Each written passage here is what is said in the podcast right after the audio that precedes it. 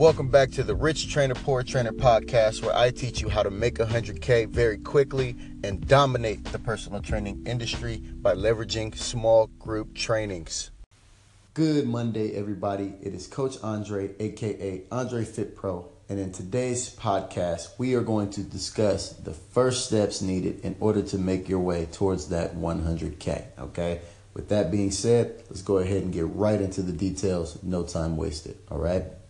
So, according to Rich Trainer, the very first, the very, very first step that you need to take in order to get that 100K is to find the perfect gym. Okay. Now, I want you guys to visualize. Here's what the perfect gym looks like. Okay. Perfect gym is mid-sized. It's small, but it's mid-sized. Okay. So it's it's not you know 24 Hour Fitness, uh, Bally's Total Fitness, or whatever other mainstream gyms, Planet Fitness. It's not like that where there's five to 10,000 members at each chain, okay? And it's not like a studio with one little room with one trainer who rents it out and is just trying to, you know, supplement his income. It's not what we're looking for.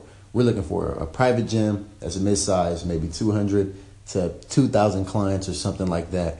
Um, because you want to run into people constantly. Okay, when you come in there, you want to know everybody. We talked about this in the last podcast. You want to run into the same people at least 10 times every day. You want to be able to know everyone's names or know their face or know a little bit about them. You want to be able to be in a session and be able to say, Oh, so how's your son doing? Just because you run into him so much and you hear conversations and you talk to him and they ask you questions. Okay, this is how you become the purple pig. Okay, you want to get somewhere where you are acknowledged as a trainer there, where there, there's only, you know, maybe five to 15 trainers, 20 maybe max, right? Somewhere where all of these things come in one, okay? Now, what you want to do is you want to you want to you want to go somewhere where where the groups seem social. Like, you know, at the smaller gyms, there's a community of people. They say hi to each other, right? seems more social. When you walk in there, you know that it's a private gym. It doesn't look like you don't see new faces all the freaking time, right? You're never going to learn anybody that way, okay? Step number two, okay, which is also part of step number one, is to look for your space and own it. And what I mean by that is you want to find a gym that's big enough to where you can hold five or six people in one area, okay, without being like stranded in a corner. You want to look for a space in the gym and say, okay, I could really work over there. I could do my entire my entire small group um, training over there. I'm in that area, okay?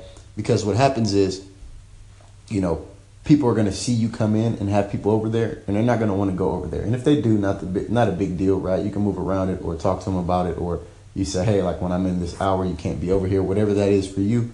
But you want to have a, a space that's huge because when people come in, they know that that trainer works out right there, and he has these clients over there, right? This is huge. These are small things that Rich Trainer told me, but they're so valuable, so valuable. Things you don't even think about. Okay, you don't want to have to bring people in and send them around circles in the gym and then go look for them and then have to come back and just take that out of it. Find your space and own it. And it's okay to send somebody off a little bit, but in general, make people know that this is your area. Okay?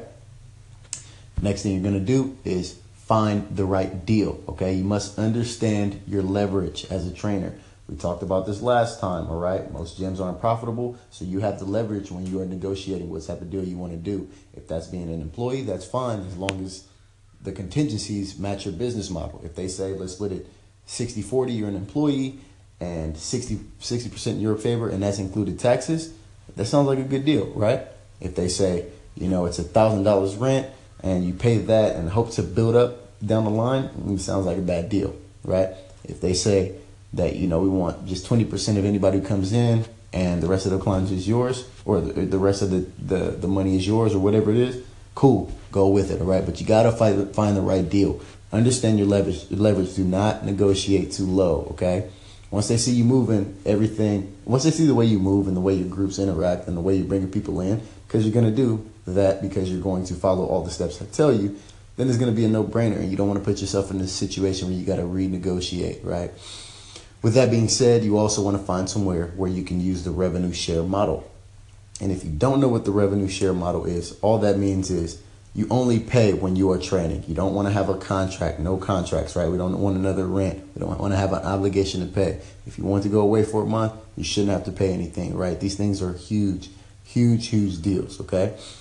And the last thing that you want to do um, when you're trying to find the right gym is is go somewhere where they're going to allow you to train new members who come in. Okay, you want to be able to ask the the gym owner for those referrals. Anybody who signs up or Groupons or whatever it is for the gym, you want to be the one to to train them. You want to tell the gym owner that anyone who walks in the door, whether it be Groupon, ClassPass, they found you online. Anyone who comes in, seven day deal, one day deal, drop in pass, you want to be the one to do that session, okay? Because later on, you're going to invite that person right into your group. You're not going to waste your time with one on one training, okay? Now, a lot of gyms already do this, right? They say, okay, we're going to forward you to a trainer, go work with them, and then move on, right? Most people, I mean, like most people aren't going to continue with you after that, right? But that's completely fine.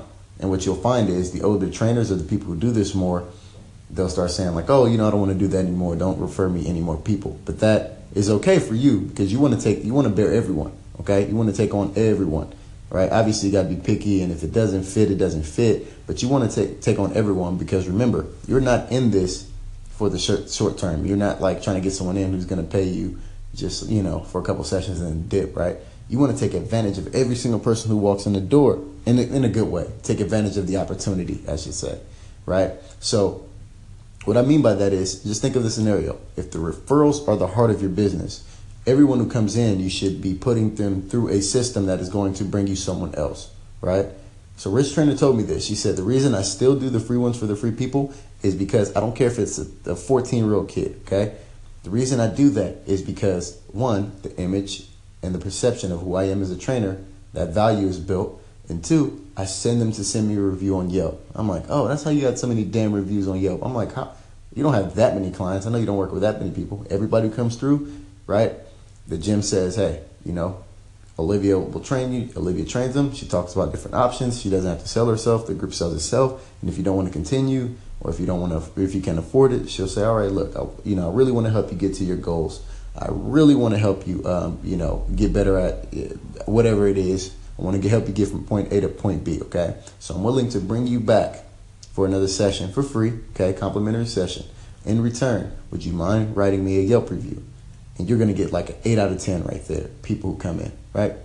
Because even though this person may not continue with you, right? You've trained them, you've give, given them so much value in your free training that they're to say, oh, yeah, for sure. And then the terms are, you know, you complete the, the Yelp review, you come back in next week, and then we'll go from there, right? Not to mention, the chances of you closing closing them is better, right? The chances of you closing them is so much better.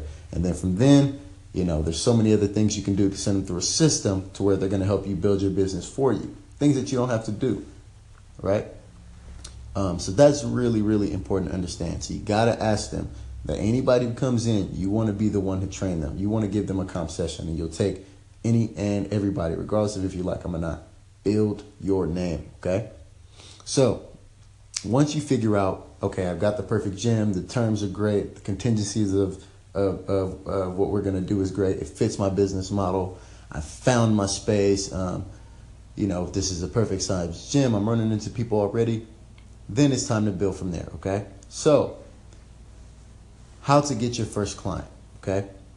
Is what we're going to talk about in the next episode. So stay tuned. We're going to talk about how to get your first client and regardless of if you are a new trainer or old trainer, this is such a freaking simple term, such a con- simple concept to get your first con- client.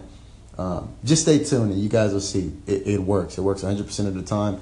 Everyone I've worked with um, to help them start their small groups, have, this has worked for them. And it seems like every time I teach someone um, the system, they kind of start getting it faster. And it's just awesome to see. But you got to buy in, you got to believe it, you got to do it in the exact order that I'm going to teach you. So, Remember, next episode, how to get your first client, regardless of if you are a trainer already or you are aspiring to be. Okay?